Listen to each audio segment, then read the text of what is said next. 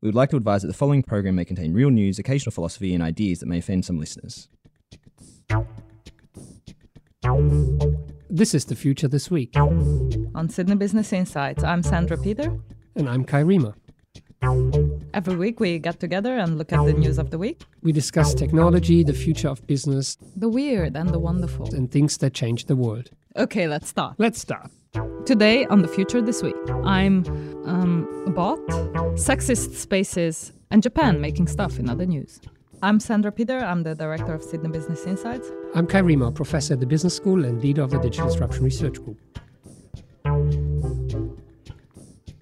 So, Kai, what happened in the future this week? Uh, this happened. So how can I help you? Hi, I'm calling to book a women's haircut for a client. Um, I'm looking for something on May 3rd. Sure, give me one second. Mm-hmm. Sure, what time are you looking for around? At 12 p.m. We do not have a 12 p.m. available. The closest we have to that is a 1.15. Do you have anything between 10 a.m. and uh, 12 p.m.? Depending on what service she would like. What service is she looking for? Just a woman's haircut for now? Okay, we have a 10 o'clock. 10 a.m. is fine. Okay, what's her first name? The first name is Lisa. Okay, perfect. So I will see Lisa at 10 o'clock on May 3rd. Okay, great. Thanks. Great. Have a great day. Bye. So, this was Google's AI driven assistant presented at Google's 2018 I.O. Developers Conference on Tuesday. And if you're wondering, the AI was the one placing the phone call to make a reservation for a haircut for her client.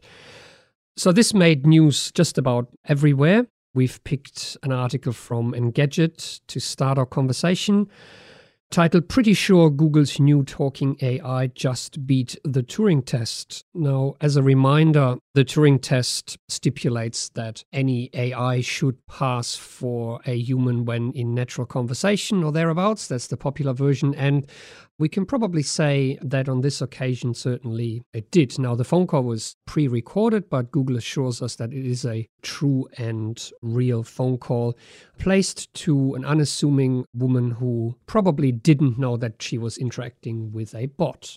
So, it's been an overall big week for technology companies, with Google's conference being just one of the forums where big things got announced. We also had the Facebook F8 conference where there was talk of augmented reality, virtual reality, privacy. There was the Microsoft Build conference, again with announcements around cloud and artificial intelligence. But we're choosing to focus on this particular news on Google Duplex and go into a bit more detail around this because this seemingly feels like next level AI stuff. It feels like a really big step. And even though this is still very much under development, it's still something that Google hasn't released, but we'll be conducting some early testing around this as early as this summer. We think it's worth analyzing in a bit more detail. And just to highlight how seemingly good the technology is, here's another clip that the CEO of Google, Sundar Pichai, showed off at the Google conference. This is again Google Assistant making a call to make a booking at a restaurant. And they mentioned that Google Duplex, the AI behind the assistant, could help users make this sort of restaurant reservations or they could schedule hair appointments or check times or book your holidays over the phone. So let's have another listen to Google Duplex. See how may I help you? Hi, um, I'd like to reserve a table for Wednesday the 7th. For seven people? Um, it's for four people. Four people when Um, next Tonight? Wednesday at 6 p.m. Oh, actually, we leave here for like after like uh, five people. For few, four people, you can come. How long is the wait usually to uh, be seated? For when tomorrow or weekday or? For next Wednesday, uh, the 7th. Oh no, it's not too busy. You you, you can come for four people. Okay. Oh, I gotcha. Thanks. Bye bye.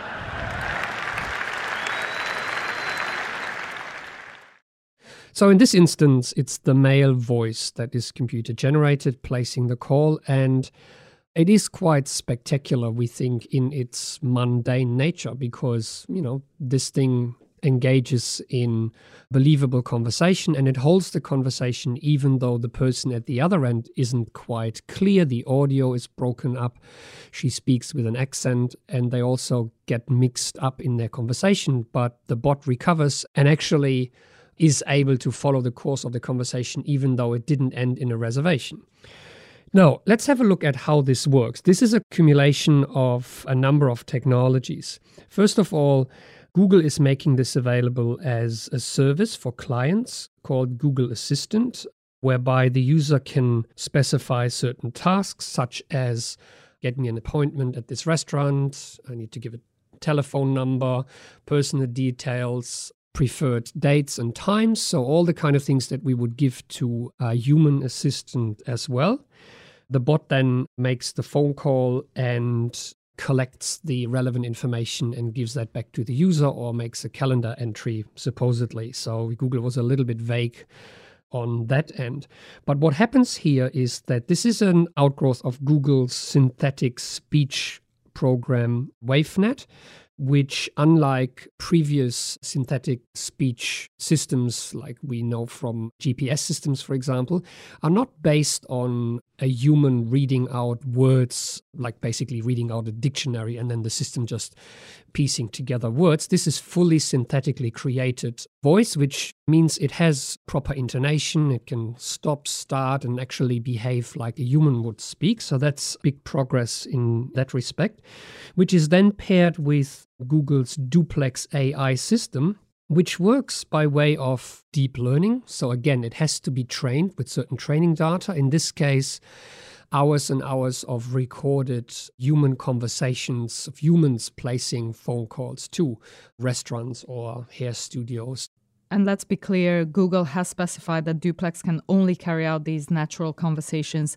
after it's been really deeply trained in specific domains. So you couldn't just ask the assistant to now switch to a completely different domain and have the same fluency or the same responsiveness as it had in the conversations that we've just heard. Yeah, so there's nothing magic behind it in the sense that we've all of a sudden created a truly generally intelligent system. This is still the same old deep learning technology at play, which means you have to actually have access to training data, to real conversations, placing hair appointment calls or making restaurant reservations, which can then be used to create these systems that are capable of carrying out those specific tasks. So, for every task you want to add, you have to train the algorithm. So, it's basically a lot of piecemeal work that will only work once you have access to the data. Nonetheless, what they have done is quite spectacular and a big leap from the kind of robocall synthetic voice systems that everyone's used to when you call a call center, for example.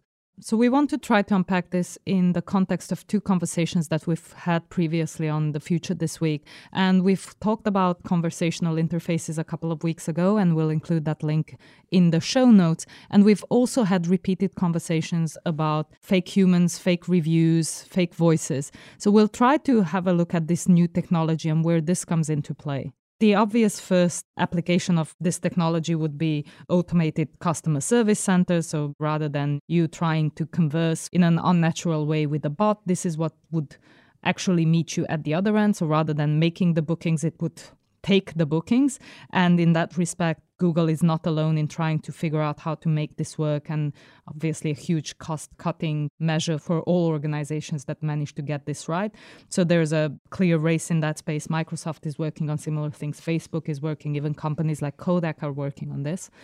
But we think the more interesting conversation lies elsewhere. So, while at the moment Google is intent on selling Google Assistant as a service, quite obviously these kinds of technology will rapidly become more widely available. So we have to ask questions about what this kind of synthetic speech can do. So the Engadget article raises the prospect of being able to impersonate anyone, creating synthetic voices for celebrities or people in the public domain, which raises issues of being able to speak on someone's behalf, And here we want to remind our listeners that a few weeks ago we spoke about Baidu AI, and Baidu is the Chinese equivalent of Google, which actually announced at their conference that they can now clone a voice with less than a minute sample and also change the accent or the gender of that voice, but really recreate any voice with a sample of less than a minute which for most of us exists out there in the public domain for us through podcasts such as this one, but also through recordings of your conversations that you've had with call centers or through videos that you might have uploaded to your Facebook or your Twitter. Yeah, and so on a personal level, for example, I recently had to call the Australian Taxation Office, and the ATO now has a system whereby they offer voice authentication. So they can record a little bit of your speech. And then next time you call up, they will use your voice to authenticate you and establish that it is you calling. And you can then have access to your private information. Now, with these technologies in the public domain, I these could kind, pretend to be you. Absolutely. Those kinds of security measures are rendered pretty much worthless because anyone can now go and create a synthetic voice from publicly available speech. And so, you know, not surprisingly, I didn't sign up for this service, but every time I call the ATO, they will now urge me to sign up. So this has real security implications for these kinds of technology like voice recognition, which have just only become available on the back of AI, right? So this ties in with the fact that AI can recognize pattern, but you can always turn it around and then create patterns. So the moment you have this AI for speech recognition, you can also create speech. So we're starting to touch here upon the issue of deception and the fact that in both clips that we have listened to, the assistant didn't identify itself as a chatbot or a robot. So there is an element of deception here. We might want to consider do we want regulation around disclosing the fact that you are not actually a human, but rather a machine? So Google already faced some questions from the audience and the media about whether or not Google Assistant, once available as a service, will actually identify itself as a bot or will just act as a natural person. And I think they said that yes, yes, yes, it will be made clear to anyone we call that this is a synthetic bot. But that doesn't necessarily apply to anyone else using that kind of technology once it becomes more widely available beyond Google. And let's remember that some of the advantages of having this technology in the first place is your ability to create that illusion. So, some of the advantages of actually managing to develop this technology will go away the moment we actually disclose that this is not a real human, but rather a bot. So, I could create a digital voice twin of myself and send that guy out to make all kinds of phone calls on my behalf, which then raises further ethical questions.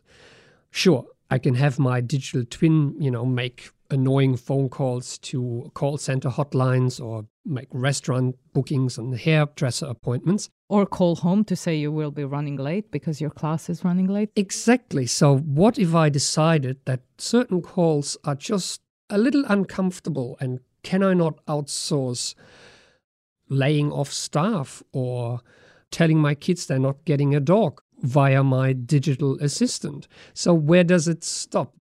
And would you lose your accent, for instance, if you had the ability? Would I change my gender to make the more difficult phone calls just pretend I have a much deeper voice? Which ties in with the discussion we had about digital humans last week when we raised the prospect of people with disability or people who find themselves discriminated in the public space adopting a different identity. And while that on an individual level might be beneficial, a woman choosing to speak with a male voice to assert herself into a work conversation, for example, what are the long term effects? Does that not mean that we are enshrining gender and racial differences and discrimination in the public domain? But this is not to take away from the fact that this is a truly remarkable achievement from Google to manage to do this technology. Some really cool shit. And that it does have some very clear positive effects. Think about people who find it quite difficult to make a phone call rather than trying to explain yourself to a chatbot. Someone would understand the more nuanced language that we normally use. Think about applications in the healthcare industry or service centers where this could be a truly remarkable step forward. Just think about never having to hear, Your call is important to us. You are caller number 57. So, these issues of deception were discussed in a Wired article, which we're also going to put in the show notes. And there were a couple more articles that raised other issues that might come up subsequently. Most notably, an article in The Atlantic, which touches on the whole automation prospect that comes with this kind of service.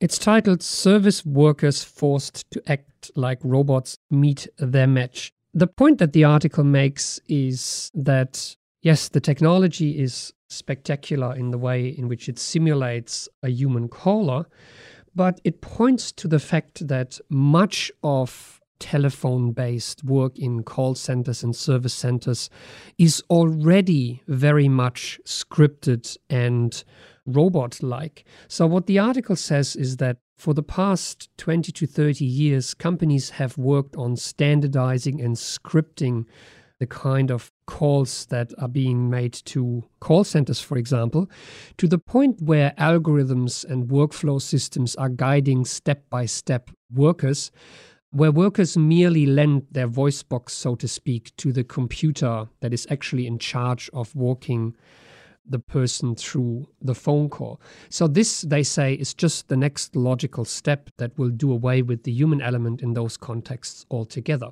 I think the other thing we want to highlight here is that clearly there's a huge cost advantage to having this sort of technology around, but there's also a huge benefit in employing it, especially for a company like Google. Thinking about the types of data that you would have access to if people were to employ these as assistants rather than on the call center side, on the individual user side. So let's say I make all my appointments now through this. Google actually gets access to my data beyond what was previously available through my email or through my calendar or through inquiries that I made to Google, but on a much more personal, much more immediate, and much more granular level. And this actually comes on the same day that Google also announced Google Lens, which is Google's artificial intelligence augmented reality platform, which soon will be able to interface between you and the world. So imagine holding up your phone and either an app or directly the if you're an android user the camera app on your phone and pointing let's say to the shoes that megan is wearing today. And the app would immediately show me similar shoes and where i can buy them on the internet or pointing them to anything else in your environment where the software would use google's engine to try to understand what you're seeing and augment it by providing you additional information around whether it's the buildings around you or the people around you or objects around you. It even goes as far as to parse text in your environment, and we've seen this before with other applications where you could point to a sign on the street or a book cover and would translate that to a different language. So think about traveling overseas, it would recognize foods around you. You could even point it at the dog and it would tell you what breed it is. And it will use image recognition to try to provide you more information about the environment that you're in. So again, Google making huge strides here in the data that it actually collects about you. So, as much as these technologies provide us assistance with whether it's appointments or recognizing a new dog breed, they also collect enormous amounts of information about our life by knowing at every step of the way what we choose to pay attention to, how we choose to pay attention to those things in our environment. And let's not forget that Google Assistant also has to be trained with conversations that involve many other people who might or might not have signed up for having their calls that they made to various services be used to train the AI in the first place. So, more potential privacy implications on that front as well. But I want to raise one more thing a point that was made in an article in Inc.com this is the worst use of artificial intelligence you will read about all day. Thank you so much, Google, was the title of the article. The point that the author makes is what if this kind of technology becomes so widely available that robocallers, marketing agencies, people spamming you can actually deploy this?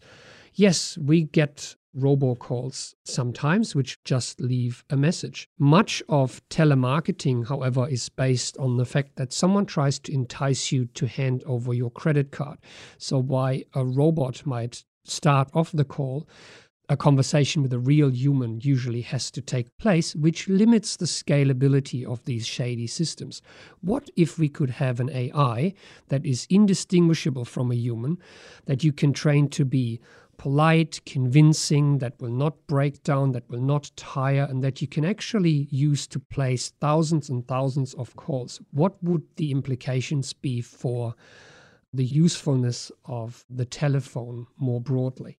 I'd say that while there is a risk of this happening in the initial phases of this technology, we have found ways to do the same thing with spam email. So, you know, on the internet, no one knows you're a dog, no one knows you're AI. We have tons of emails that are sent from spammers or from bots that are indistinguishable from the real thing, and email hasn't broken down on that account. Granted, this technology could pretend to be your mother or your child or your spouse or the prime minister, but again, we have seen these sort of things emerge in the realm of email. And again, even though it is an arms race, we have managed to deal with this. Yeah, but this is my point. We would have to actually find ways to filter out these calls before they reach us. The point with email is that we have found ways to distinguish spam mail from real mail and filter them out before I, as the recipient, have to deal with them.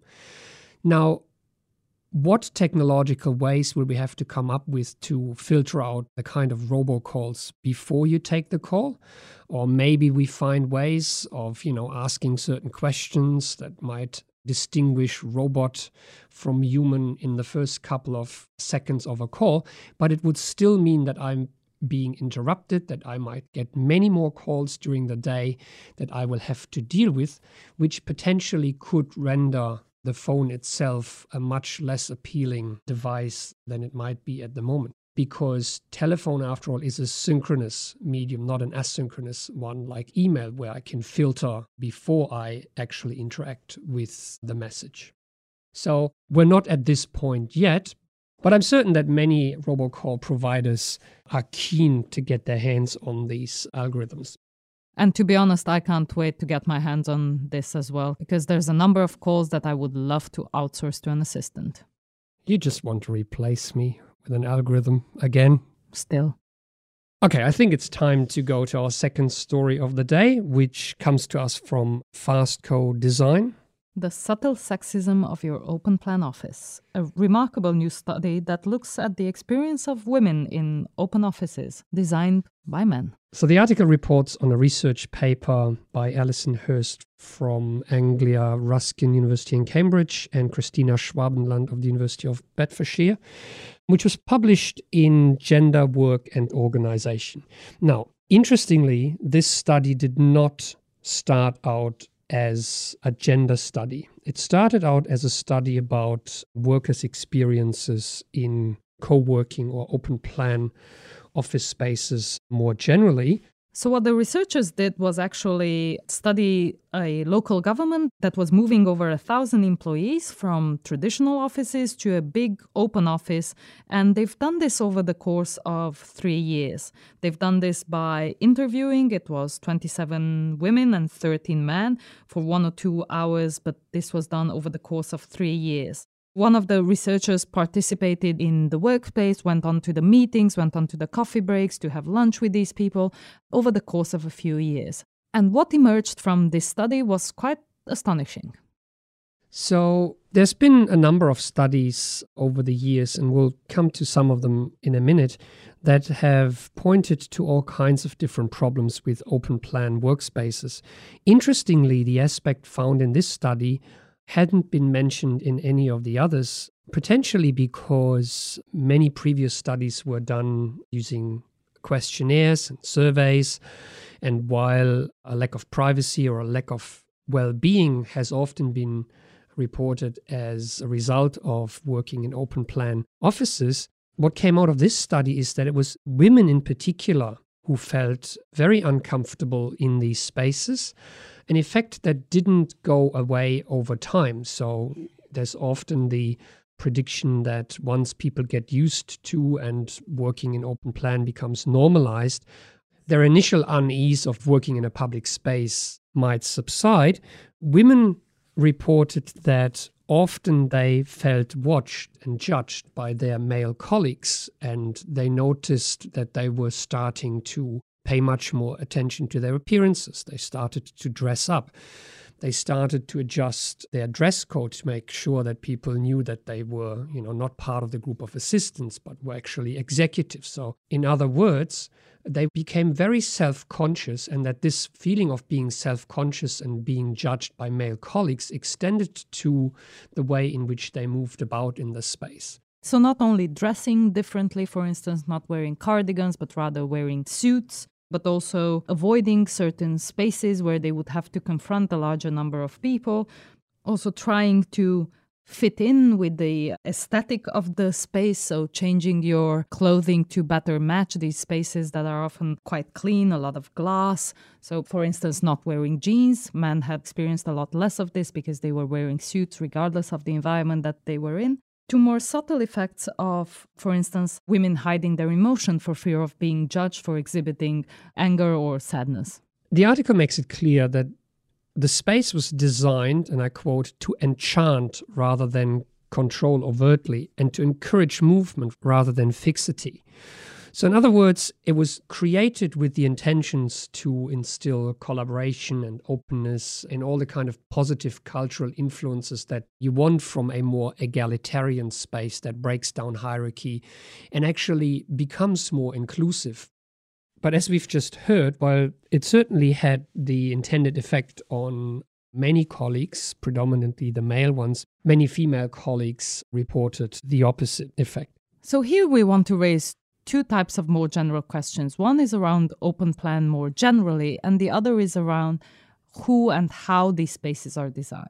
Okay, so let's take a step back and look at open plan offices more generally. So often these spaces are promoted based on ideas of being more open, leading to more serendipitous encounters between people, therefore, more informal conversations, more collaboration. This is almost a truism these days, but we want to highlight that there has been some large scale social science research in recent years that has largely debunked many of those claims. For example, Inc.com reports on a study published in the Journal of Environmental Psychology in which 40,000 workers across 300 US companies were surveyed about their experiences and the outcomes of working in open plan offices. And they found that enclosed private offices clearly outperformed open plan layouts in most aspects of what they call indoor environmental quality, acoustics, privacy, and what they call proxemics issues.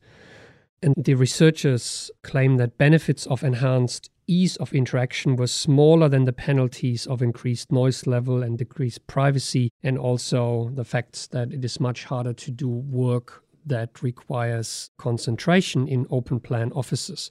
So mm-hmm. they find a negative net benefit of this form of working. And we do want to remark here that, of course, this depends a lot on the type of work you are engaged in. If you are engaged in collaborative work where you are part of a larger team, these kinds of offices can provide you a benefit, but it is often the case that open plan is used regardless of the types of works that you are engaged in, the amount of time that you spend in the office. So think about professional services where people might only be spending a couple of hours a day in the office and then they do actually want to interact, want to be part of the group of the community that they are part of, versus people, for instance, who do research who actually need to engage in solitary work for long periods at a time.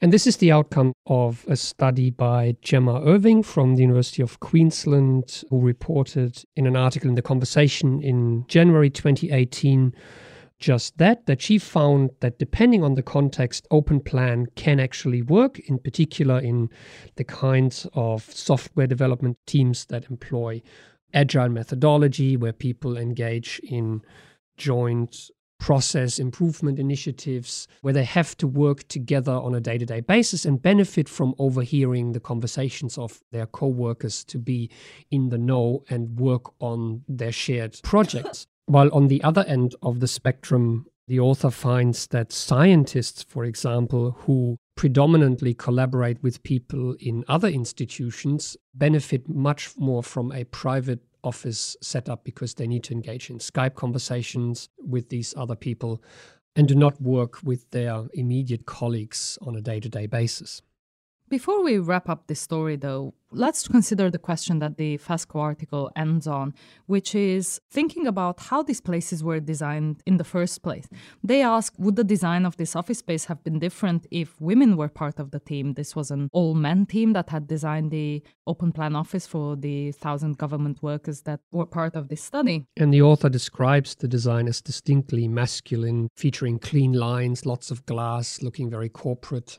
Interestingly, quite often the experience of these places is not only shaped by the furniture around us or the amount of glass that we use, but more subtle things like, for instance, the temperature. There seems to be a productivity tax for women in terms of the temperature of their offices. We've had evidence for quite a while here, a um, number of peer reviewed scientific studies, where it was discovered that actually women employees in offices that are too cold have a lower productivity office temperature seems to be an aspect that is also designed for men. Most companies set their thermostats to an international standard, standard 55, which assumes that the average worker is actually something akin to a 40 year old man dressed in a business suit. So, really, the office worker of the 1960s.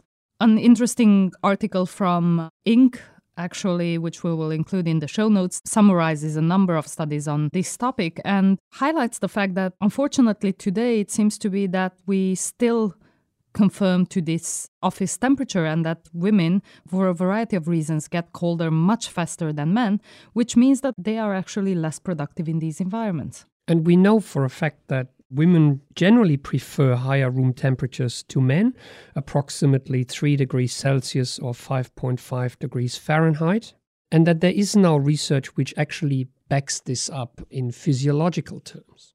In terms of the effects of this on work, a 2004 study of women doing clerical work, simply because this is one where it's a lot easier to measure productivity, found that when the temperature in an office dips to about 20 degrees Celsius, that's 68 degrees Fahrenheit, women's error rates increase to about 25% compared to 10% if the temperature was slightly higher. Surprisingly, there is actually a very simple solution with this. Just turn up the thermostat. The question that normally arises well, wouldn't that make men less productive in that case? Wouldn't men be too hot? Actually, no, men are not correspondingly less productive. It seems there is good research that shows that raising the thermostat will make men more productive too. And actually, all this goes to show you that open plans are not a one solution fits all, and that there is actually plenty of good research out there that could help us improve the open plan spaces we have at the moment and reconsider how we use them to best enhance our work.